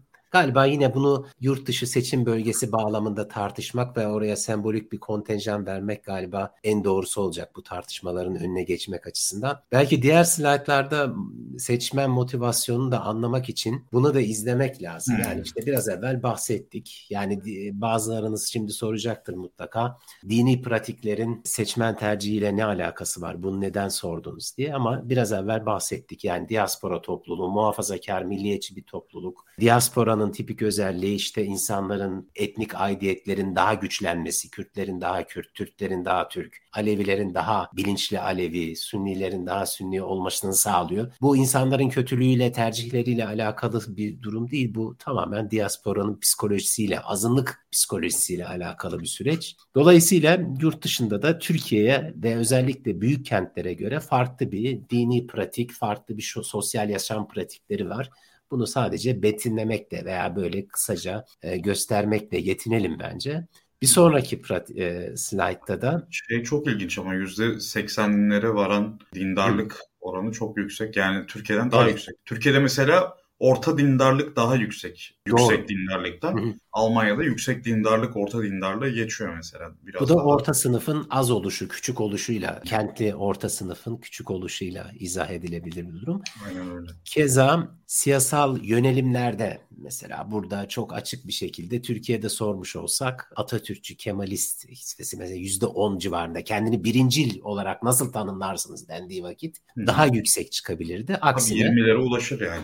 Evet Türkiye'de kesinlikle ama burada işte yüzde onlarda bu da az bir rakam değil bence Almanya için ama e, milliyetçi ve muhafazakarım diyen milliyetçi veya muhafazakarım diyen kitle işte yüzde 52'lerden toplamda. Bu da şaşırtıcı değil oy oranlarına da birebir aslında bu şekilde yansıyor. Yani yoksa çok heterojen çok oldukça bütün hemen hemen e, siyasal tablodaki bütün renklerin temsil edildiği bir tabloyla karşı karşıyayız. Bu da doğal. Çünkü Türkiye'nin her yerinden göç var. Üstelik 12 Eylül ihtilalinden sonra ciddi bir sol fraksiyon da Almanya'ya göç etmiş durumda. İşte 2015 sonrası Türkiye'den çeşitli gruplar göç etti. Dolayısıyla her siyasal fraksiyonun burada temsili söz konusu. Evet. Evet tabii ki milliyetçi muhafazakarlar genel olarak bir ağırlık taşıyorlar. Diğer slaytı izleyebilirsek, diğer slaytları. Ben biraz da bu şeyi önüne geçmek e, niyetindeyim. Yani klasik o stereotiplerin. Hı. Yani dedik ki sorduk şu soruyu hani o da bir eleştiri konusu. Almanya'daki Türkler ve Avrupa'daki Türkler seçim pratiğinden uzak. Yani Türkiye'de herhangi bir seçime katıldılar mı ki böyle bir hakkı tanıyalım diye sorduk. E, %82'si insanların en azından bir seçime katılmışlar. Yani bu 2014, 15, 17 ard arda olan seçimlerin en azından bir tanesine bil fiil katılmışlar. Yani katılım oranı %50'lerde şu anda ama hı hı. öyle veya böyle seçime katılmış olanların bir kez de olsa katılmış olanların oranı yüzde 82 e, civarında. Yani dolayısıyla e, şartlar oluştuğu vakit katılım çok daha fazla olabilir diye düşünüyorum. Nezih Bey siz ne dersiniz? Yani siz de açıkçası öz bir şekilde ifade ettiniz. E, seçmenler aslında ilgi gösteriyorlar. Yani farklı seçimlerde oy kullanmışlar, bazı seçimlerde oy kullanamamışlar. Bu aslında Türkiye'de de mesela anketlerde şeye yansır. Kararsız oranları aslında düşük olur. Katılımı 90'lara ulaşır ama anketlerde seçim gününde 80'lerde kaldığı gözlemlenir. O gün illaki işi çıkan, e, hasta olan, yolculukta olan vesaire birçok insan var. Bu Almanya için de geçerli. Ama dediğiniz gibi yani yurt dışında seçim seçimlerde oy kullanmak çok daha zor.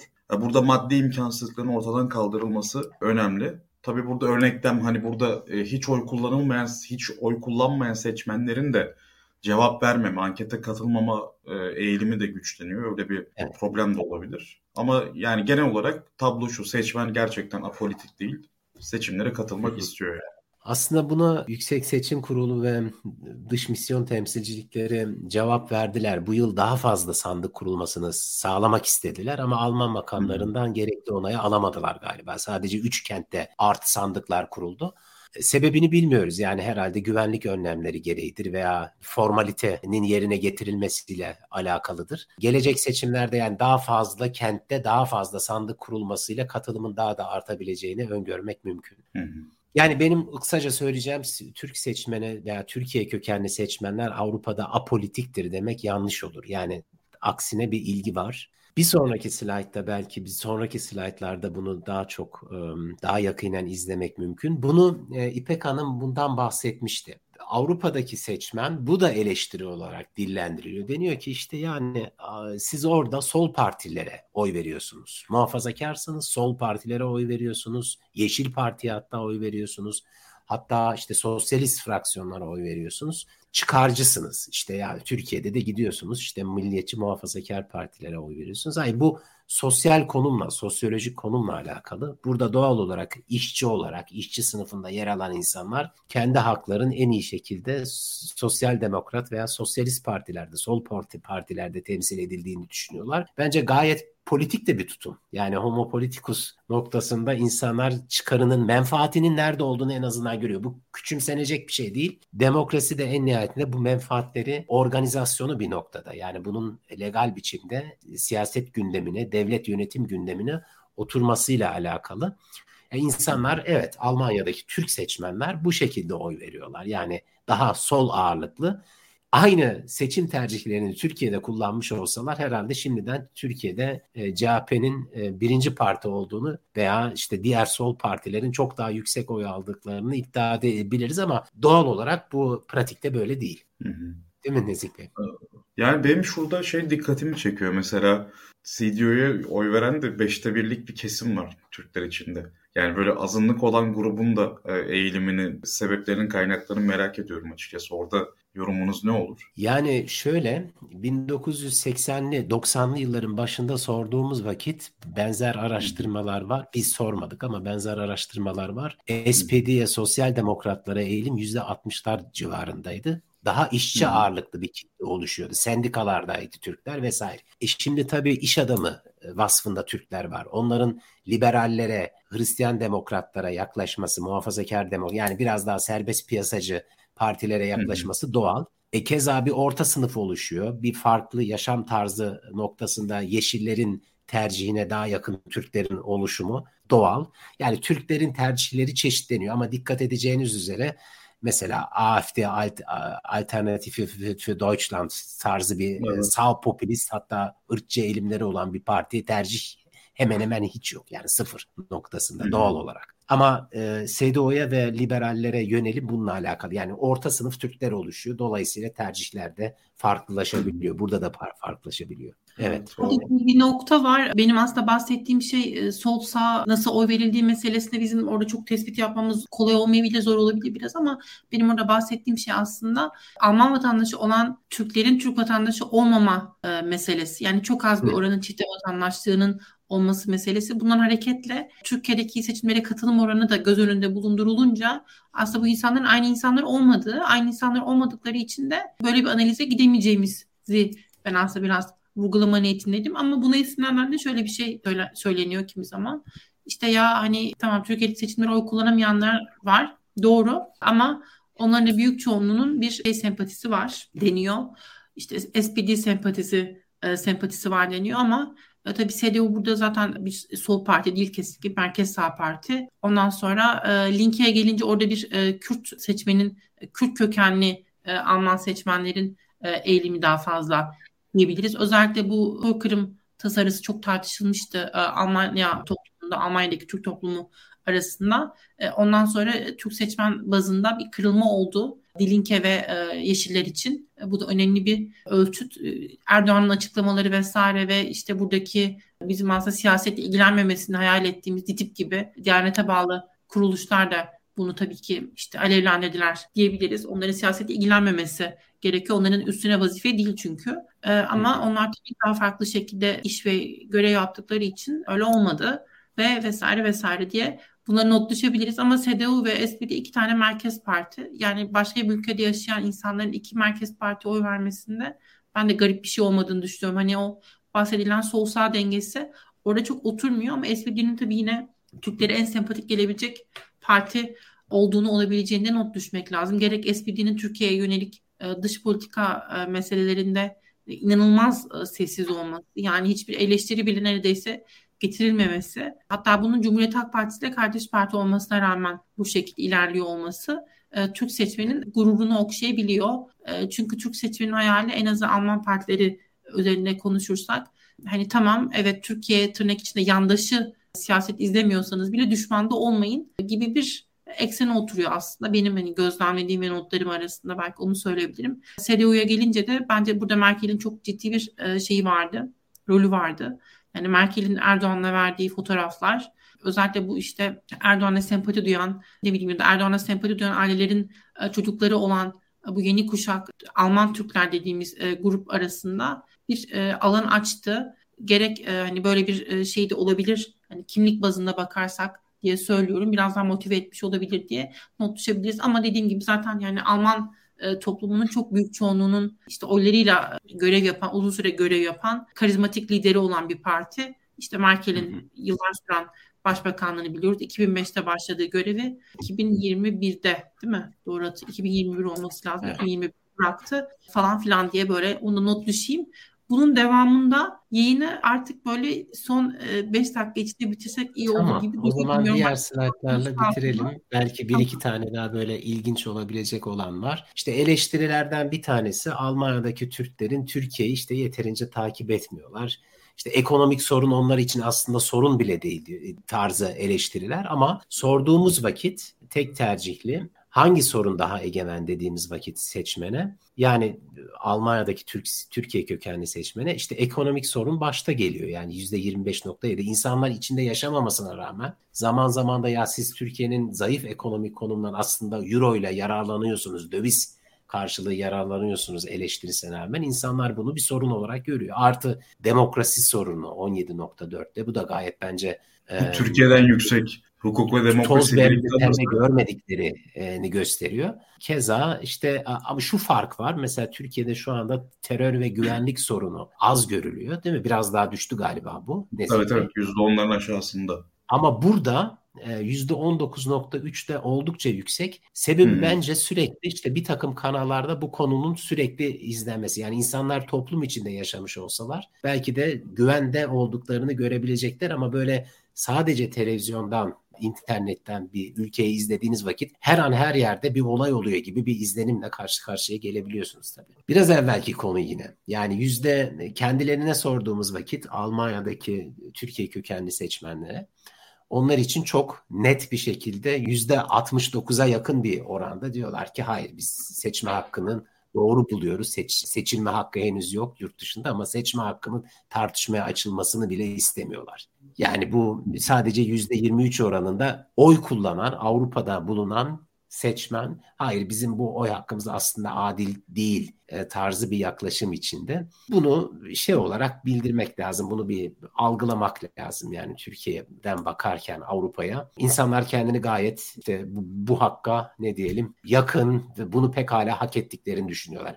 Bu tabii ki öznel bir yaklaşım. Tabii ki subjektif bir yaklaşım. Ama bence demokratik terbiye noktasında da kültür noktasında da gerekli olan bir yaklaşım. Bir sonraki belki slaytta bunun gerekçesini de e, izah edebileceğiz. Tam da işte o imajdan yani yurt dışındaki Türkler, Türkiye'deki egemen bakış açısının Almanyalı Türklere, Avrupa'daki Türkiye kökenleri yönelik doğru buluyor musunuz diye sorduğumuzda ekseri çoğunluk %71'i hayır diyorlar. Yani bizim imajımız orada pekala kötü.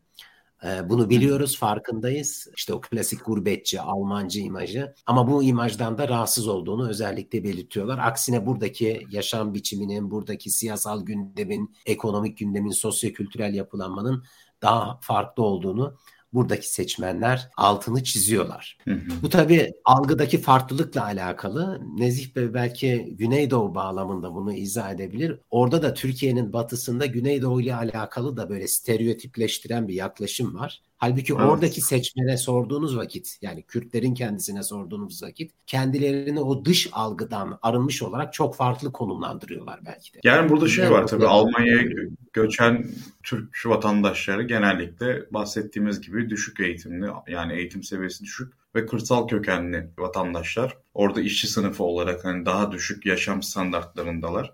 Ama burada tabii e, göreli grup yoksunluğu kavramını da açıklamak gerekiyor. Mesela e, diyelim ki Yozgat'ın bir köyünde işte 10 kişi Almanya'ya gidiyor, 10 kişi köyünde kalıyor. O giden 10 kişi köyüne bir şekilde daha zenginleşerek dönüyor. Diyelim ki Mercedes dönüyor veya başka şekilde işte Yozgat'ta bir ev yaptırabiliyor vesaire. Ve altına Mercedes çekemeyen ya da yeni bir ev yaptıramayan diğer Yozgatlı da diyor ki yani ben hak ettiğimi Türkiye'de alamıyorum. İşte benim akrabam olan şu X kişisi oraya gidiyor. O da hak ettiğinden fazlasını alıyor. Arada bir boşluk oluşuyor ve bu bir hınç duygusuna yol açıyor.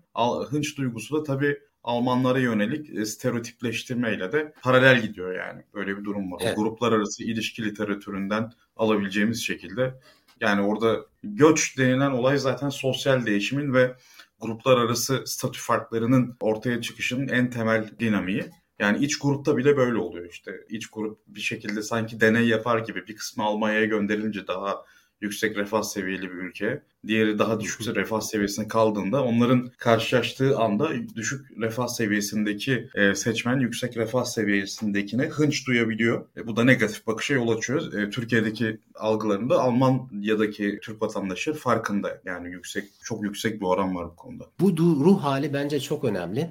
Bunu ölçtük de, sorduk yani hangi ülkede daha fazla kabul edildiğini veya kabul edilmediğini düşünüyorsun diye seçmene, ankete katılanlara. En büyük grup her iki ülkede de yeterince kabul edilmiyorum diyenler. Yani kendini marjinalleştirilmiş, dışlanmış hissedenler bu ruh halini de en iyi bir şekilde absorbe eden, en iyi bir şekilde yanıtlayan lider de Recep Tayyip Erdoğan oldu geçen 20 sene içinde. İlk kez Köln Arena'da 2008'de işte biz sizin asimile olmanıza karşıyız, sizin acılarınızı çok iyi anlıyoruz diye doğrudan yurt dışındaki Türklere ve onların ruh haline hitap etmesini başarabildi. Bunu bir övgü olarak söylemiyorum, sadece bir tespit olarak yani buradaki gündemi, ruh halini yakalaması açısından bunun belki de AK Parti'nin buradaki büyük teveccühü Erdoğan'ın bu zamana kadar devam eden son dönemde kırıldığını şahit olduğumuz teveccühü belki de bununla alakalı. Hı hı. Yani bu ruh haliyle alakalı, dışlanmışlık haliyle. Ama ona rağmen bir sonraki slaytı zaten açmıştınız. İnsanlar şey değiller, irasyonel değiller. Yani gelsin işte liderlerimiz burada büyük etkinlikler yapsınlar ne zararı olursa olsun tarzında bir yaklaşımları yok. Gayet rasyonel bir şekilde evet siyasal eğilimlerimiz var. Siyasi partileri tutuyoruz. Belirli siyasi partilere oy atacağız. Gündemi takip ediyoruz ama mesela %58.8 oranında da hayır Türkiye'den liderler gelip burada miting yapmasınlar istiyorlar. Sebebi basit. İnsanlar Alman komşularıyla, Alman siyasetiyle, Alman establishment'ı, yerleşik düzeniyle kavga eder görünümde bulunmak istemiyorlar. Bu da anlaşılır bir sebep herhalde. Evet. Ya belki Erdoğan'ın Batı ile kavga eden tarzı da aslında gururları okşasa da riskli bulunuyor. Yani özellikle evet. son dönemde Ukrayna Savaşı'nda mesela NATO ile yaklaşması, şey, NATO'dan uzaklaşması ve Rusya ile yaklaşması Avrupa'da yani de belki de endişe veren bir değişim oldu. Hani belki Almanya'daki Türk seçmenlerle şöyle bir araştırma yapılabilir. Derinlemesine görüşmelerde dış politikadaki değişimin de etkisi olabilir. Benim merak ettiğim bir konu açıkçası. Çünkü Erdoğan çok büyük risk aldı. Yani Rusya-Ukrayna savaşında Türkiye'deki yurt içi seçmene bunu rahatlıkla satabildi. Çünkü Türkiye'deki seçmende ciddi bir batı karşıtlığı var. Fakat Almanya'daki seçmen her ne kadar kendini dışlanmış hissetse de reel olarak Türkiye'nin batıda iyi ilişkiler sürdürmesine muhtaç. Hani Türkiye'de evet. e, bulundukları yerde daha az dışlanmış hissetmek için. Dolayısıyla daha rasyonel bakmak zorundalar. Yani buradaki yani ezici çoğunluk %60'a yakın büyük çoğunluk yanlış buluyor. Yani doğru bulanların tam iki katı neredeyse. Ee, bu ilginç bir veri gerçekten. Yani kayda değer bir veri. Kesinlikle yani söylediğiniz çok doğru. İpek Hanım da teyit edecektir. Yani geçen yıllardaki tecrübeyi. Her ne zaman Türkiye ile Almanya'nın arası gerilirse radikal bir söylemle e, ister istemez birinci etkiyi burada yaşayan insanlar hissediyorlar. Yani ertesi gün iş yerlerinde bir o konuya muhatap olmak durumundalar. Bazı sorulara yanıt bulmak durumundalar. Adeta Türkiye'nin advokatlığını, avukatlığını yapmak durumundalar. E, bundan da insanlar tabii ki doğal olarak hoşnut olmuyorlar. Yani Türkiye'deki kendi tercihleri dışında bir radikal söylemin veya bir e, gerilimli söylemin kendilerinin cevaplaması gereken vazife, vaziyette bulunmak istemiyorlar. E, bunun kendi çocuklarına, işlerine, kariyerlerine, günlük yaşamlarına etkisi olduğunu birebir hem biliyorlar hem de zaman zaman hissediyorlar. Hepimiz hissediyoruz bunu yani bu doğal. Yani bu benzer bir şekilde şeyde de izlenebiliyor. Hatır, yani teşbihte hata olmasın yani tam anlamıyla kıyaslanamaz ama her ne zaman Türkiye ile Yunanistan arasında bir gerilim olursa ister istemez Türkiye'de sayısı çok az da olsa o 3000 kadar kalmış Rum'a bakılıyor. Patrikhane'ye bakılıyor veya Batı Trakya'daki Türk azınlığına bakılıyor. Hemen tepkileri ne olacak diye. Ya benzer bir belki bir durum. Yani teşbihte hata olmasın tabii ki kıyaslanamaz bu tarihsel süreç ve denklem ama ister istemez yani Türkiye ile Almanya arasındaki gerilim hele hele böyle bir ortamdaki gerilim istenmiyor.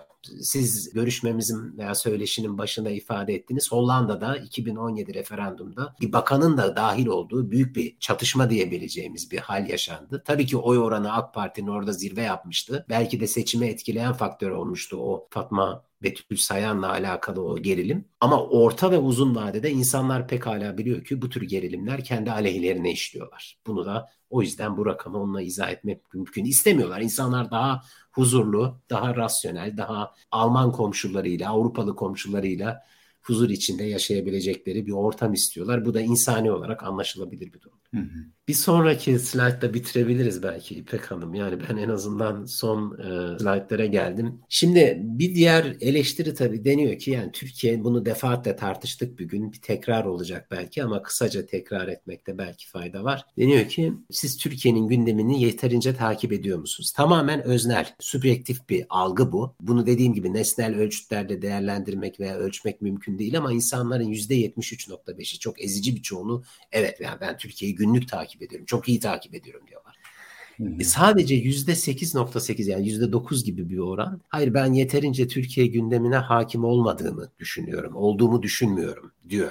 E, bu da yani o eleştirilere bir yanıt gibi. İnsanların gerçekten Türkiye'yi doğru değerlendirilip değerlendirmedikleri ayrı bir soru ama kendi algılarında pekala Türkiye ile içli dışlı olduklarını düşünüyorlar. Hı hı. Yani burada şey var o kolektif aidiyet, Türkiye'ye bağlılık e, muhtemelen göçmen psikolojisini de güçlendiren bir done diyelim seçmen evet. Çünkü yani baktığınızda Almanya'daki şey Türk seçmenler yani oradaki Türkler toplamda belki 3 milyona yaklaşıyor yani vatandaş olanlar olmayanlar birlikte. Belki onlar orada kendilerini azınlık hissediyorlar ama yani baktıklarında da arkalarında 86 milyonluk Almanya'dan da büyük bir ülke var ve bu ülke yani Avrupa gündemini de dünya gündeminde sarsabiliyor yer yer. Ee, evet. Dolayısıyla hani Türkiye onlara bir moral motivasyon sağlıyor. Bu şey gibi yani. Hani niye taraftar olur insanlar? Hani bir grubun hem de büyük bir grubun hem galibiyetleriyle hem de e, sevinçleriyle hem hemhal olma yani o hissi yaşama ve bunun için de onu takip ederler. Burada da o mekanizma var. Yani her ne kadar tabii sizin dediğiniz gibi nesnel şekilde ölçmek böyle elimizde takip metre gibi bir cihaz olmadığı için mümkün değil ama evet. en azından Türkiye gündemini takip etme konusunun e, önemsenen ve onaylanan bir e, tutum davranış olduğu ortaya çıkıyor bu seçmen gözünde. Evet. Bir sonrakiyle bitirebiliriz herhalde artık ben en azından farklı bir şey olmadığını. Evet bunları e, bu ilk anketimizin sonuçlarına e, tekabül eden verilerde bunu kapatabiliriz. Yani biraz evvel şey yapmıştık bunları değerlendirmiştik, tartışmıştık. Özetle yani e, zaman ayırdınız. Çok teşekkür ederim. Ben biraz rakamların, verilerin Avrupa'daki Türklerle, Türkiye kökenlilerle empati yapma açısından birkaç slaytın yerinde olduğunu düşündüm. Yani o Türkiye'den izlendiği vakit garipsenen tercihlerin pekala sosyopsikolojik, sosyokültürel, sosyoekonomik altyapısının olduğunu düşünüyorum. Ona rağmen bir genel eleştiri yani Avrupa'daki Türk seçmeni Erdoğan'dan ve AK Parti'den vazgeçmez söylemi yanlış. Aksine burada da bir kırılma var. Nezih Bey'in ifadesiyle ciddi bir kırılma var. Bunun da ben e, Türkiye'deki birkaç gün içinde olacak seçimlere benzer bir şekilde yansıyacağını düşünüyorum. Ümit ediyor muyum? Bu, bu ayrı bir tartışma konusu ama yansıyacağını ciddi manada yansıyacağını düşünüyorum. Yurt dışından gözlemleyebildiğim, izleyebildiğim kadarıyla Türkiye'de de hep Türkiye için buradan söylediğimiz baş başa bir yarışın olduğu Hı. ama herhalde bu sefer e, belki de birinci tur, turda kıl payı kıl payı da olsa bir değişim söz konusu olabilir gibi bir hissiyatım veya bir yönelimim var. Bunun doğru olup olmadığını ben nihai olarak buradan değerlendiremem. Bu noktada Nezih Bey'in, e, İpek Hanım'ın fikrine ihtiyacım var. Doğal olarak merak da ediyorum açıkçası. Yani programlarınızı da izliyorum. Burada birçok insan olduğu gibi sizlerin birinci derecedeki izlenimleriniz, günde ülke içinden izlenimlerimiz bizim için yön verici. Yani burada gerçekten dediğiniz gibi at başa gidiyor. Yarın konda verisi açıklanacak mesela. Herkes onu bekliyor. Sanki şey böyle şampiyonlar evet. e, lig, lig böyle sonuçlanacak. Son bir maç kalmış. Yani o derbi maçının sonucunu beklermişçesine. Yani bizim de araştırmalarımız var. Tabii biz kamuoyu oyunu e, her zaman açıklayamıyoruz. Ama hani genel olarak şunu söyleyebiliriz. Kemal Kılıçdaroğlu'nun önde olduğu ama birinci turda bitecek mi bitmeyecek mi bu sorunun hata payı içinde kaldığı bir e, seçim atmosferindeyiz. Yani büyük ihtimalle ilk turda gibi görünüyor hala. Ama ikinci tur ihtimali de sanki yükseliyor gibi. Sinan Oğan'ın bir yükselişi var. Muharrem İnce'nin düşüşü var. Yani burada Muharrem İnce'nin düşüşü açıkçası bekleniyordu. Ama Sinan Oğan konusunda şöyle bir durum ortaya çıkıyor. Sinan Oğan'a giden seçmen daha ideolojik olarak Kemal Kılıçdaroğlu'ndan uzak. Muharrem İnce sonuçta eski CHP'li. Eski e, CHP'li olmasından olmasıyla birlikte kolay bir oy geçişi vardı. Şimdi Sinan Oğan ve Kemal Kılıçdaroğlu seçmenleri arasında kolay bir oy geçişi olmayabilir eskisi kadar. Yani Muharrem İnce ve Kemal Kılıçdaroğlu kadar. E, bunun da bir dezavantaj olduğunu vurgulamakta fayda var ama sanki Tayyip Erdoğan ilk tur için çıtasını görmüş gibi. Yani 45-46'ları aşamıyor gibi. Çünkü yani Türkiye'de enflasyon çok yüksek. E, işsizlik 2018 seviyesine geri döndürülmüş olsa da işsizlik yine 8-9 seviyesinden aşağı düşemiyor. Bu bir sorun çünkü birçok ülkede yani 5'lere kadar düşebiliyor. E, ve bu şartlarda Erdoğan'ın halen 46 alabiliyor olması da aslında büyük bir kültürel hegemonya kurmasıyla alakalı, büyük bir güç tahakkümüyle alakalı. Yani muhalefet bu şartlarda da kazanamıyorsa gerçekten hiçbir zaman kazanamaz gibi görünüyor. Bakalım. Umarız her şey huzur içinde gerçekleşir pazara evet. kadar. Umarız e, Erzurum'da olan hadiselere benzer hadiseler olmaz. En büyük dileğim o. Eğer iki hafta daha uzayacak olursa da gerilimin düşük olacağını Hı. umuyorum. Yani açıkçası ummak dışında, dua etmek dışında da bir seçeneğim yok buradan ama e, herhangi kim, herhangi bir insanın, gencin, yaşlanan, doğuda ve batıda insanlarımızın herhangi birinin burnu kanamadan Türkiye'nin son nereden baksanız değil mi meşrutiyetten beri yani belli, belirli bir demokrasi geleneği, oy verme geleneği, meclis geleneği var. O geleneğe ve terbiyeye yakışır bir demokratik e, ortamın oluşması veya o ortamın devam etmesini umarım. Yani bu zamana kadar aslında benim beklediğimden daha düşük bir gerilim oldu. Açıkçası evet. burada da siyasi parti liderlerin özellikle Sayın Cumhurbaşkanı'nın söylemini vesaire kastetmiyorum. Yani yani toplumun e, burada feraseti çok yüksek. Toplum oldukça soğukkanlı. Yani her e, radikalleşme söylemine şey yapmıyor, e, meyletmiyor. O anlaşılıyor. Bir de ilginç bir şekilde benim beklemediğim bir şekilde muhalefet hem Yeşil Sol veya Emek İttifakı hem de Millet İttifakı ciddi manada gerilime azaltıcı bir söylem içindeler. Yanıt vermiyorlar. E, birleştirici yanıt vermeye çalışıyorlar.